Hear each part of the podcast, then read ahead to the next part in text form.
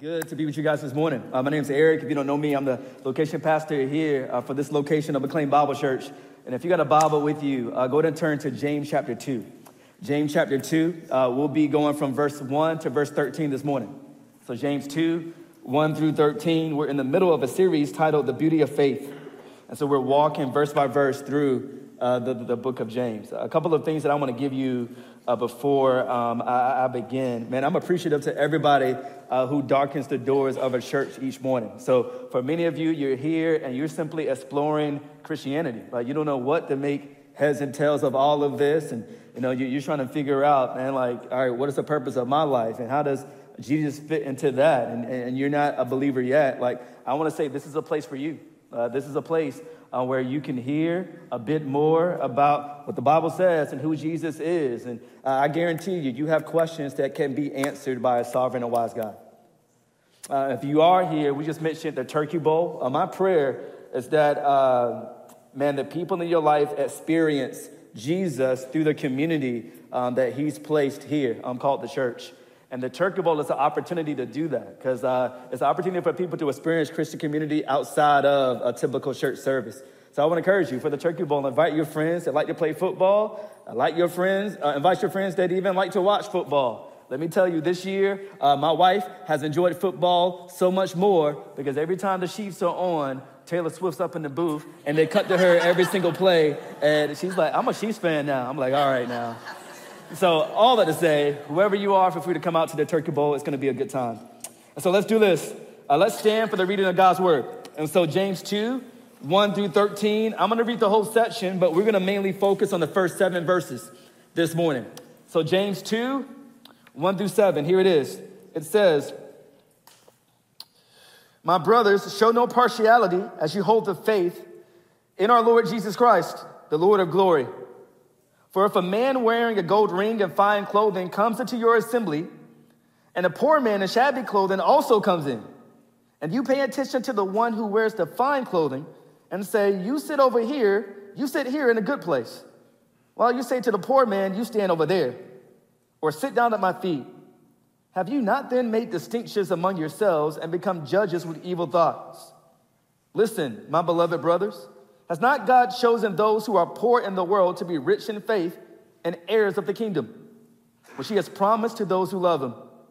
But you have dishonored the poor man. Are not the rich ones, uh, are not the rich the ones who oppress you and are the ones who drag you into court? Are they not the ones who blaspheme the honorable name by which you are called? If you really fulfill the royal law according to the scripture, you shall love your neighbor as yourself, you're doing well. But if you show partiality, you are committing sin and are convicted by the law as transgressors. For whoever keeps the whole law, but fails at, fails at one point, has become accountable for it all. For he who said, Do not commit adultery, also said, Do not murder. If you do not commit adultery, but do murder, you have become a transgressor of the law. So speak and so act as those who are to be judged under the law of liberty. For judgment is without mercy to those who have shown no mercy. Mercy triumphs over judgment. And this is the word of God. You can be seated. Uh, let's take a moment. Uh, let's pray and let's jump in. Let's pray together. Father, you are incredible.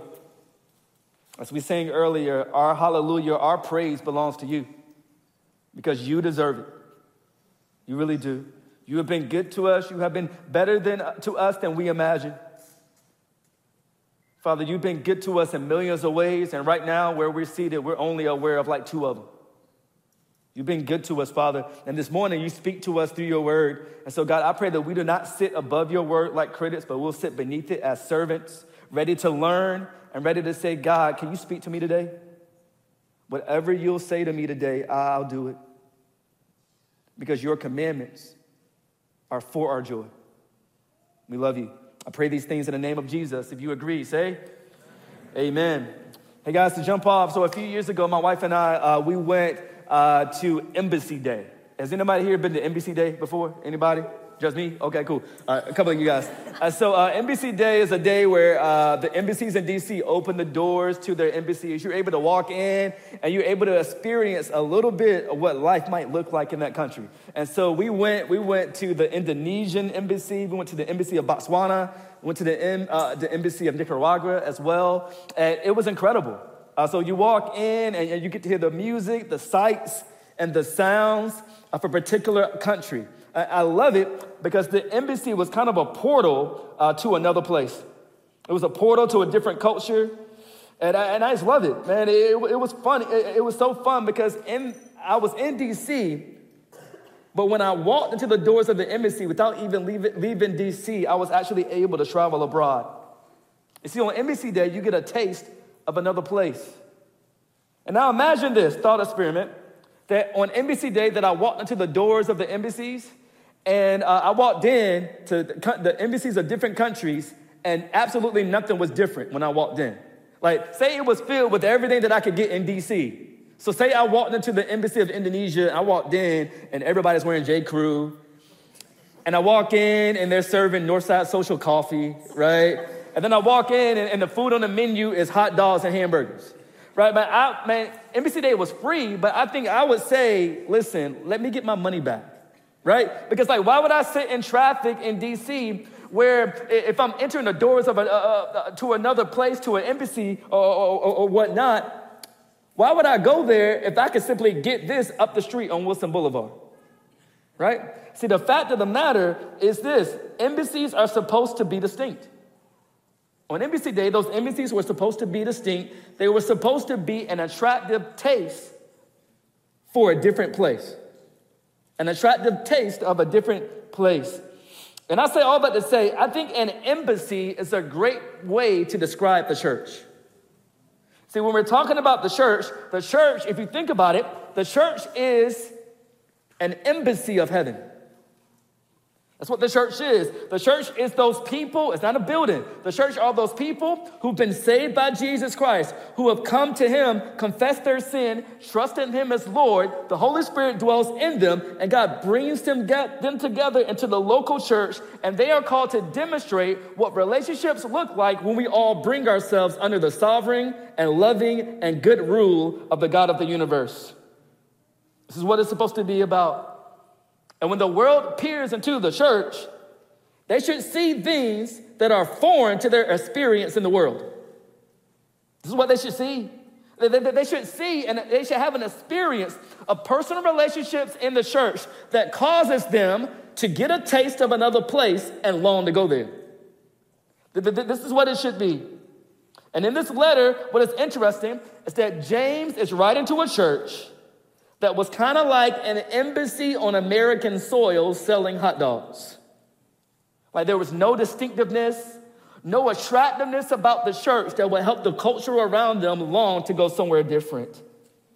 This so called embassy of heaven that James was writing to, pretty much they were selling what the world already had. In that embassy of heaven, that church, they were selling favoritism. They were selling partiality.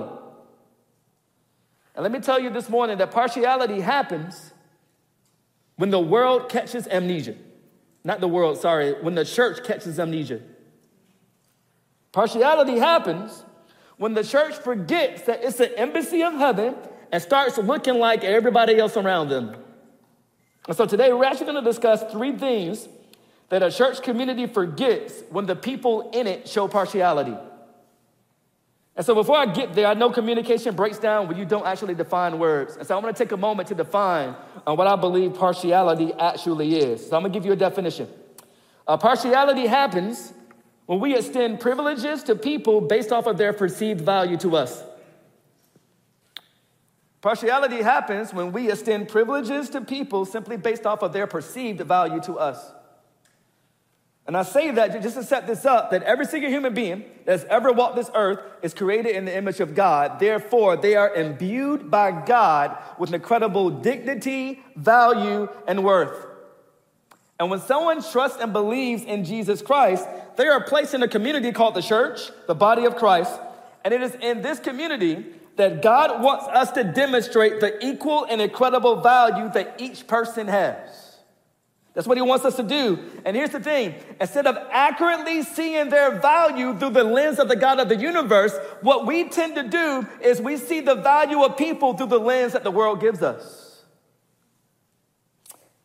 I'll give you an illustration here. Um, so I used to watch a lot of television with my grandmother over the summer. My grandma used to take care of us over the summer. It was pretty cheap. Uh, babysitting for my mom. She used to drop us off while she would go to work. And the issue with my grandmother is that she never let go of the remote. And so my grandmother did not allow us to watch the sports that we wanted to watch. She not, didn't allow us to watch uh, the cartoons we wanted to watch.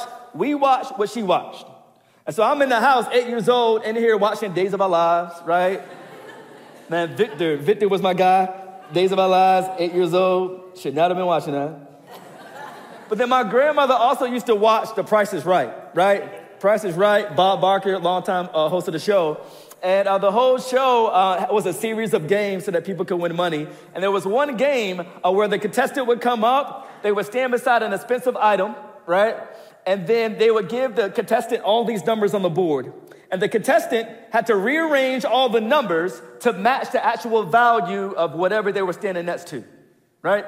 And I'm sitting there and I'm yelling at the TV with my grandmother and I'm yelling out what the number should be. And the issue here is I'm eight. I was always wrong.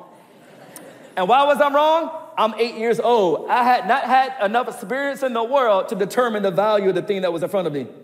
Right? And so I'm looking up here like, y'all don't know what a Ford Mustang should, uh, what the value of a Ford Mustang is. I'm just, I'm just throwing out numbers. And the issue was this I said it before.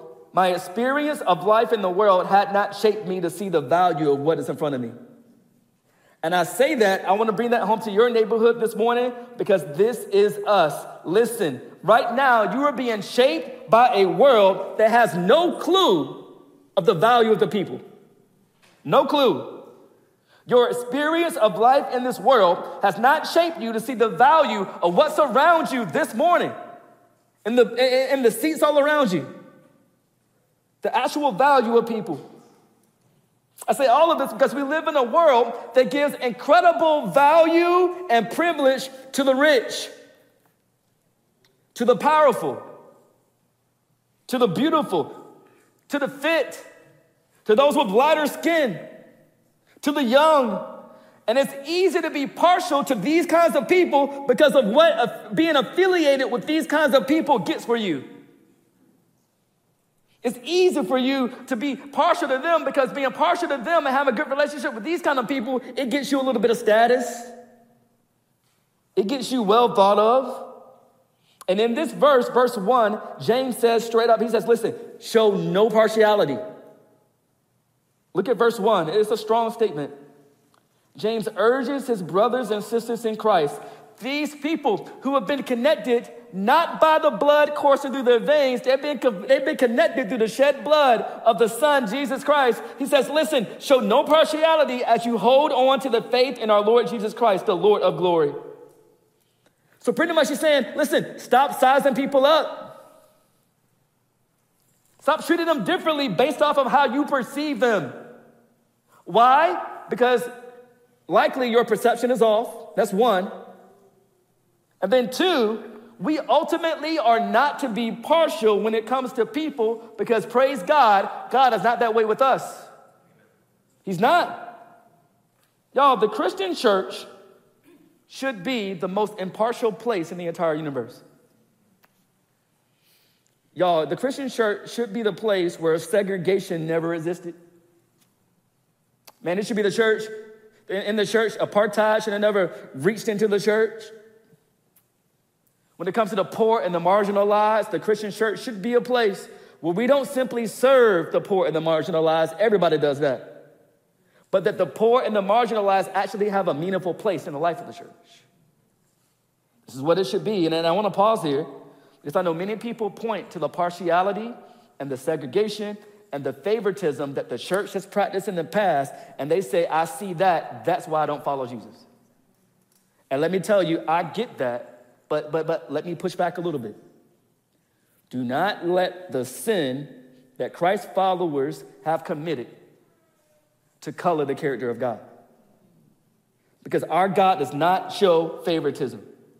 And when Christians have fallen into partiality and favoritism, they are not, they are not acting in line with the scriptures, they're acting against it.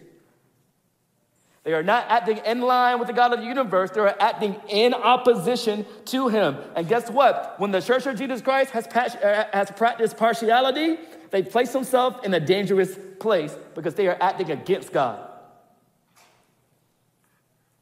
And I love this because in verse 1, he applies that holding on to faith in Jesus Christ and showing partiality, those two things are a contradiction. They're a contradiction. And this text actually shows us three things that we forget when we show partiality. So here's one partiality happens when the church community forgets that God is our judge. And that's the case here. Look at verse 2. Verse 2 says, For if a man wearing a gold ring and, and fine clothing comes into your assembly, and a poor man in shabby clothing also comes in, and you pay attention to the one who wears the fine clothing and say, You sit here in a good place, while you say to the poor man, You stand over there, or sit down at my feet. Let's pause there. So James describes a scenario, and I want to bring the scenario actually home uh, to, to, to, uh, to here. And so apparently, this uh, church that James is writing to had a hospitality team like ours. Here's the thing our hospitality team, I hope, I think, y'all would never do this, right? And so, all, so you see this, the church had the hospitality team, and this hospitality team saw two different kinds of people walk this gauntlet that we call a lobby uh, to, to come into the church. And the first guy that they saw was somebody who was dressed really nicely, dressed to the nines.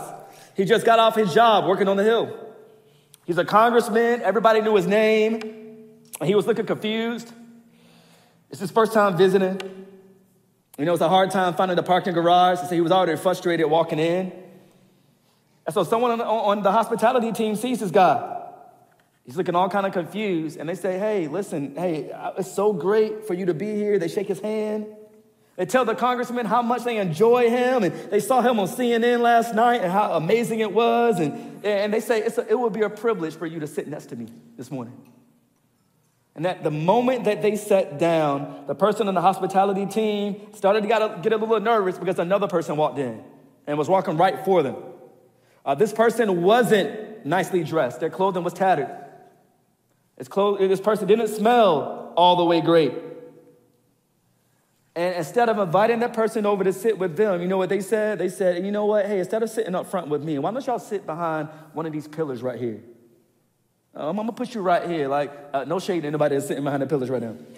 But uh, I'm gonna sit you, put you behind the pillars, right? You really can't see the person that's on the stage, you know. Like, we can just hide you right there until uh, service is out, and then, then, you can go. Y'all think all of us would look at that picture and we would say, "How dare a church treat people like that?" Like, how dare we do that? Verse four actually describes what's happening in that scenario. It says, have you not made distinctions among yourselves and become judges with evil thoughts? So, pretty much, that person who's directing people where to sit, what they are doing is this they have set themselves up as a judge to the value of people. They've said this person who's deemed valuable for the wor- with the world, you sit next to me, and someone who's maybe not deemed as valuable, you go sit over there. And that's absolutely wrong. And listen, if there's anyone that should know better, hear me, it's the church. Hear me this morning. We should be impartial in our judgments because God was impartial with his. You see, listen, my desires, my preferences do not dictate who's in and who's out of the church. God does, and God is impartial. Let me tell you, MBC Arlington, God has been impartial to you. He's been impartial to you. He has treated you without any regard of what you can do for Him. Listen, I love this. God did not give you a financial application in order for you to be saved. God did not look at you and say, "Man, it would be great to have you to, to have you in relationship with me. You're so funny, or you so you're so good looking, or, or man, look at the tabs on your clothes, or man, you smell real good. You smell like Tom Ford. I would love to save you." No, God did not do that. God is impartial, and the Bible tells us that. I'm gonna give you a couple of places. Deuteronomy 10 17, it says this. For the Lord your God is the God of gods and the Lord of lords, the great, the mighty, and the awesome God who does not show partiality nor take a bribe. Colossians 3:25 it says this, It says, For he who does wrong will receive the consequences of the wrong which he has done, and that without partiality. Acts 10, Peter is talking. Opening his mouth, Peter says, I most certainly understand that now God is not the one to show partiality, but in every nation, the man who fears him and does what is right is walk up to him. Then Romans 2:11, for there is no partiality with God. I hope I'm driving home the point here. But I want you to listen to this. If you think about it, God's impartiality is actually not good news at first. Let me tell you why. Because the Bible declares something about ourselves that I think we deep down know, but we're afraid to admit is this it's that we're not perfect. The Bible calls um, human beings, we've all sinned against God, and that seems harsh, but that pretty much just means this God has created us, and because God created us, we believe that God has ownership over us. And this ownership is not like some uh, angry dictator. Our God is a loving father. His rule is good, like a father's rule. And, and yet, you know what? We declare to him, we've said, listen, God, we don't want your rule. That's what we said in our sin. We said, God, listen, um, we're going to treat you as if you're not good, as if you're not trustworthy, as, as if we know better than you. So each and every single one of us, we have sinned against God. We've done what we've wanted. And the Bible says that God is just and that he will judge us. And his impartiality is not good news to us at first. Why is that? Because his impartiality means that God is not giving hookups based off of who you are and what you can do for him. You can do absolutely nothing for God. You can't even do enough good to make up for your bad. All of us to say that God is a judge who impartially condemns. And you might look at me this morning and you said, Eric, I came here to get encouraged. And you just told me your bad news, God is an impartial God. He condemns. You can't do anything right. That doesn't feel good. Is that good news? No, it's not good news yet. God is good. But it's not good news for us yet because right now, our impartiality, God's impartiality means our judgment. That's the bad news. But here's the good news. The good news is this that God did not leave us in that state. That God so loved the world that he gave his only son for us. That Jesus came and he lived a perfect life. He lived a life in perfect obedience to his father. He always did what his father told him to do. He always trusted his father's will. And because of that, Jesus deserved the favor of God. And yet, Jesus died on an old Roman cross for you in your place. So that if you repent of your sin and trust in Jesus as Lord, guess what? You can be forgiven and you can enjoy a relationship with God. And this is good news. And I love it because it doesn't matter who you are, you can enjoy this. Doesn't matter if you're broke or rich. Doesn't matter if you're black or white. It, it, it, doesn't matter if you're witty or awkward. It doesn't matter if you're model material or not. It doesn't matter. Here's the good news. The God who impartially condemns is the same God who impartially saves us through the shed blood of his son, Jesus Christ.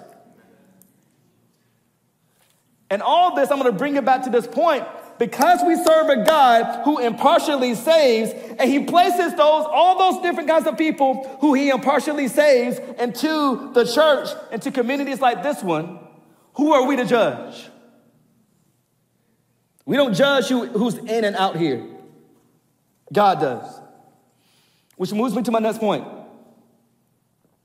Partiality happens when the church community forgets that God is our sovereign God, that He is sovereign. I want you to take a look at verse 5. Verse 5 says, James says, Listen, my beloved brothers. Has not God chosen those who are poor in the world to be rich in faith and heirs to the kingdom of God? I want to pause there because that verse can be a little confusing. Let me tell you what it's not saying.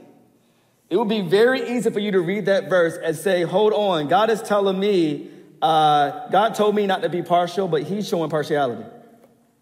It's easy to read this verse and to say, and to think, hold on, He's telling the church to not be partial to the rich, but He's showing partiality to the poor. Uh, I've actually seen uh, different uh, people say that this verse actually means that God loves poor people more. And, and I want to say that's not the case. That's not what He's saying. He's not saying that being poor is a prerequisite to being saved, Because when you look at the Bible, there are a lot of rich people that God dearly loved. You got people like Abraham and people like David who were uh, incredibly rich uh, uh, uh, during their time. However, this is what he's doing. He's trying to remind the church of this that being poor is not a, it's not a barrier to a relationship with God. Being poor is not a barrier to having a relationship with God, for enjoying Him. And to bring it home to our point, since being poor is not a barrier to have a relationship and fellowship with God, guess what? Being poor should not be a barrier for experiencing the fellowship within the life of the church. It shouldn't be. And this leads to a good question that I want to ask you and I want you to consider. What are some barriers that you erect that God doesn't? What are some of the barriers that you have in your life that you erect that are barriers to protect you from some kinds of people that God doesn't. What does a person have to be like? Well, what does a person have to be like in order to enjoy a deep friendship with you? And I want to land on this point because, man, I've been in DC for about 10 years, and I've realized that when you come to DC and you're new here, Man, you typically run towards the people who are just like you or the kinds of people that you want to become like. And so, to put it in terms of an analogy, what happens is you become the sovereign orchestrator of your relationships. It's kind of like you holding auditions. So, what happens is you think that you're the main actor of your life, and then you're the director of your life as well, and that uh, you call the shots. So, when you come to DC, what you start to do is you start to look for supporting characters to support the narrative that you call your life. I see it all the time. People come to the city and young and wide eyed, and they're like, you know what, right now, I need the role, I need roles in my life filled. I need a role of wife or husband filled in my life. I need somebody to play the character of best friend. I need the character of mentor filled as well. And so, what we do is we walk even through the church and we look for people to fulfill those roles in our lives. You walk around, and, a, and if a person doesn't look like the type that can fulfill those roles, you kind of just write them off. So you meet somebody who may look a little different than you. Maybe their English is a little broken. I don't know. Maybe they mispronounced the word hors d'oeuvres. I don't know. And as a result of that, you call out, next. And let me tell you this morning, that's what our world does. And that shouldn't be the case in the church. Why? Because when you come to Jesus, you are no longer the main actor of your life. You're no longer the sinner. Jesus is. He really is. You're no longer the sovereign Lord of your life. Jesus calls the shots, and guess what? That's for your joy. And in this movie that we call the history of the world, he's redeeming people from every side of the track, from all people, from all nations. I love it. He's given us the power to be in relationship with one another. And this means this. I say this all the time around here. It means that the church community is not one that we conceive, it's one that we receive. Like, man, we tend to walk into places and, like, man, we don't watch too many Friends episodes. I, I don't even watch Friends. I watch Living Single, but same thing, same concept, right? Uh, and we walk around thinking, man, I want friendships that like that, where all the people who would look the same as me, upwardly mobile, living in a city, that's what we want. And we come into places like this and we try to conceive what we believe is our perfect community. But no, no, no, no. The church is not a community that you conceive. The church is a community that you receive. We don't think it up. God makes it. And everything he makes is good, so we need to receive it.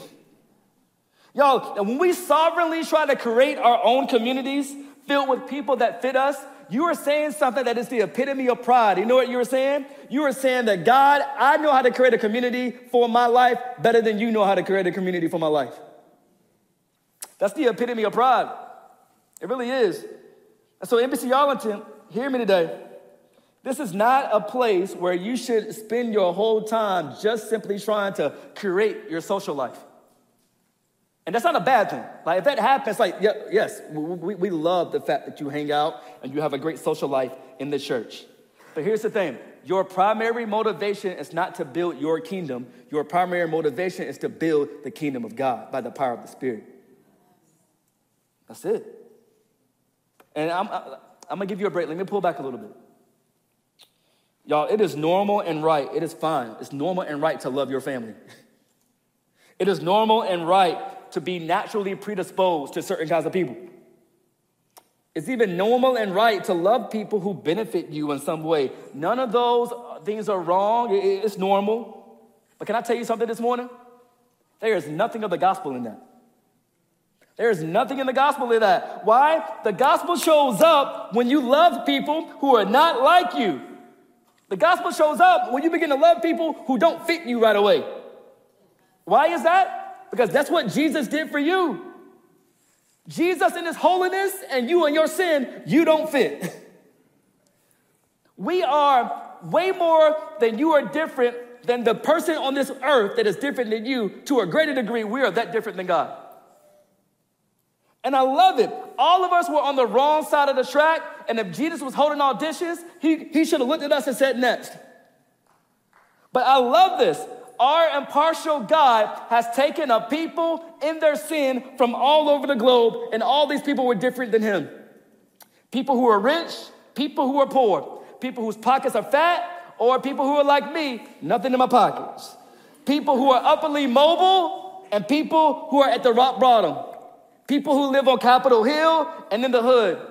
People in DC, El Salvador, Nicaragua, Botswana, Indonesia. He takes people from everywhere, saves them, puts them in the body called the church, and calls them to love one another by the power of the Spirit. This is what he does. And MBC Arlington, we need to be a people that embody that. Let me tell you, my prayer for the church is that we'll see some deep friendships that only the gospel can bring together. That's my prayer. Honestly, real talk, I'm gonna tell you another prayer I got. I ain't gonna go in on you. So, so, so just, just, yeah. We need to see some different kinds of dating and marriages in this church that, that display the, the, the gospel of Jesus Christ. I ain't gonna go in. December 3rd, we're gonna have a, a, a dating seminar. Put it on your calendar. Somebody from the last service said, No, nah, I preach, Pastor. But, and I'll just put it this way. I'll put it this way. Listen, men and women, some of your so called preferences are simply partiality in disguise. December 3rd, be there. but here's my question. Here's my question for you MBC Arlington, do you trust the God of the universe to build a better community for your life than you can? Let me give you my last point. Partiality happens when the church community forgets that Jesus is our glory. Partiality happens when the church community forgets that Jesus is our glory. Go ahead and look at verses 6 to 7. It says this It says, But you have dishonored the poor man. Are not the rich the ones who oppress you and the ones who drag you into court? Are they not the ones who blaspheme the honorable name by which you were, you were called? Y'all, I'm almost out of time, but I'm, I'm gonna spend a, a few minutes here. So I think that text could be confusing to some of us. We can say, hey, like, what is James talking about? And I think here James is not making a James is not making a general statement. He's making a specific statement to the people that he's talking to. So like, he's not saying that all rich, all people who are rich are like oppressive, and, and, and, and all people who are rich blaspheme God, because by the standards of the world, I don't care how broke you are in America, every single person that's sitting in this room, you're rich. You're rich compared to the world, right? So he's not saying that. But I think he's describing or, or, or, addressing a specific situation in the church that he's writing to. And so apparently, the rich people in that church, um, they, they were oppressive to the church. They didn't love God. And James is telling this church, hey, listen, how are you showing partiality to these people? And listen, they don't even love you, they don't care about you. And they also don't even care about God. They're blasphemers of God. And I think this reveals something that we need to be aware of because we got a temptation, right, in the eyes of our world to deeply desire the approval of people more than the approval of God. For some of us, we are using Jesus and our relationship with Him, uh, and we're trying to get His cosign so that He can get us what we actually want. For many of us, it's like, Jesus, I'll worship you if you would just give me the promotion. Jesus, man, I'll worship you if you, if, if you, if you only will, will, will, will, will uh, man, get me married. Jesus, I worship you if that, this, and the third. And what you declare in there is this is that you would rather have the approval of people rather than the approval of God of the universe. Is his approval of you sufficient? Sufficient to give joy to your soul? Listen, your partiality always reveals what you want more. So these people were disobeying the commands of God in verse 1 because in that moment they were saying, Man, what the rich can give me, the approval, the accolades, the appearance of success, that's better than what God can give me. That's what they were declaring in that moment. And these people are saying, I would rather side with the rich than side with God. And all this to say, there's one phrase in verse 1 that, um, uh, that can be easily missed, but I want us to remember it. Um, Josh, you can go ahead and come back up. James 2 1, it says this It says, My brothers, show no partiality as you hold the faith in our Lord Jesus Christ. And catch this phrase, the Lord of glory. And one of the principles of reading your Bible is this is that like there are no wasted words in the Bible. The whole thing is inspired. And so when uh, so, so when he gives this descriptor of Jesus Christ, he's not just giving it, he's giving it for a reason. And here's why. I don't think James is simply just saying what, what Jesus has, right? It's not really highlighting that Jesus has glory. He certainly does. He's also highlighting that Jesus gives glory, and the glory that he gives is better than the glory that the world offers. That's what he's highlighting, right? God, our Jesus is indescribable in glory. He is sitting in the right hand of the throne of the Father. There's one day that He is going to return to judge the living and the dead, and we're going to see His glory in all the fullness that it is. Our faith will become sight, and that day is surely happening. But what I love is that for those who have trusted and believed in Jesus Christ, who are called His children, we receive the glory of being known and loved and approved of by Him. Man, there's a verse in John 5 44 that illustrates some of the tension that I was talking about before. So Jesus is talking to a group of people, and he says, How can you believe in me when you receive the glory from one another and do not seek the glory that comes from the only God?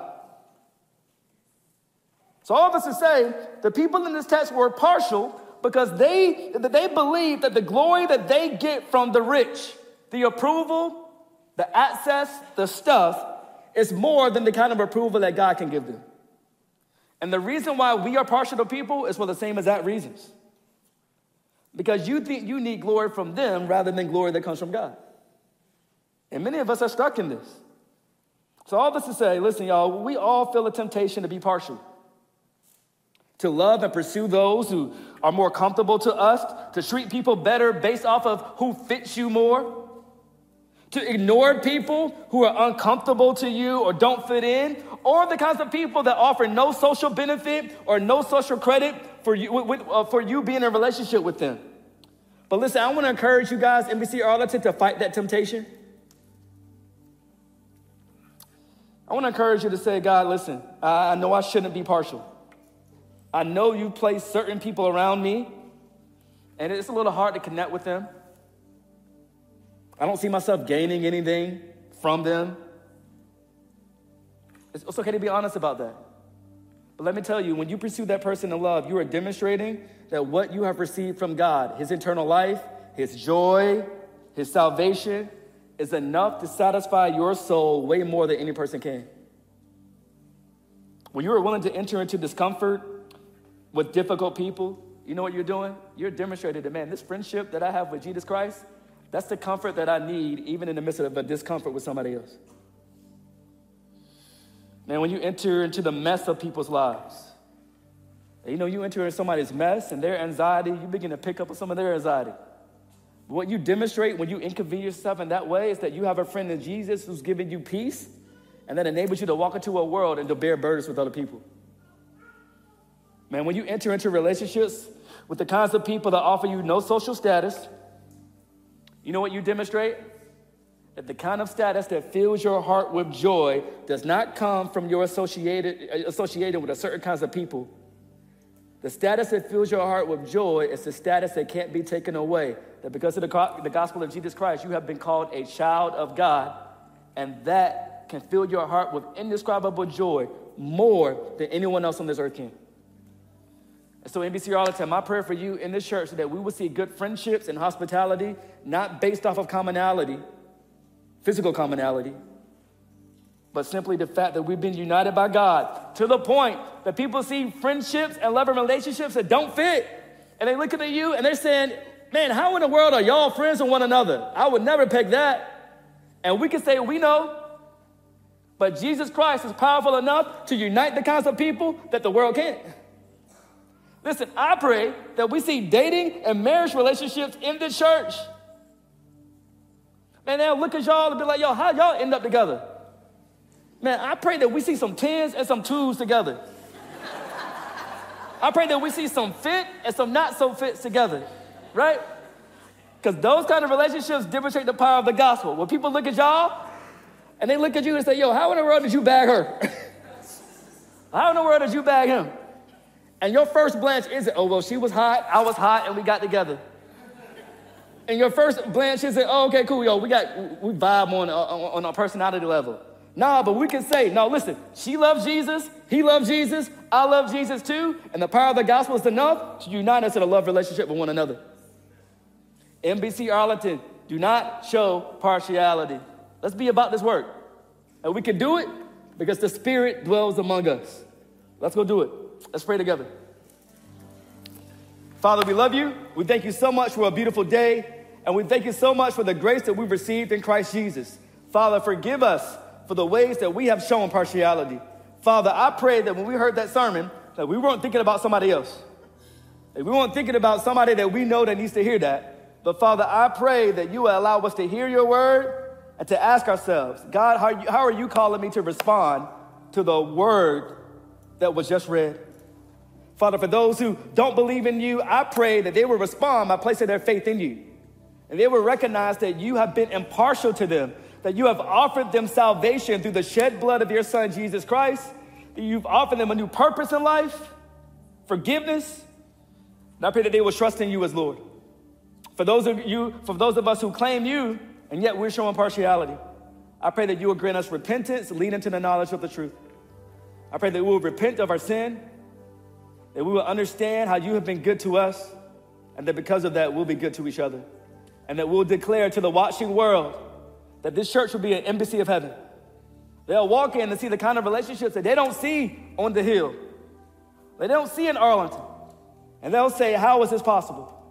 And we can point to the beauty of the gospel. Father, we need you to do that. I pray these things in the name of Jesus. Amen. Amen.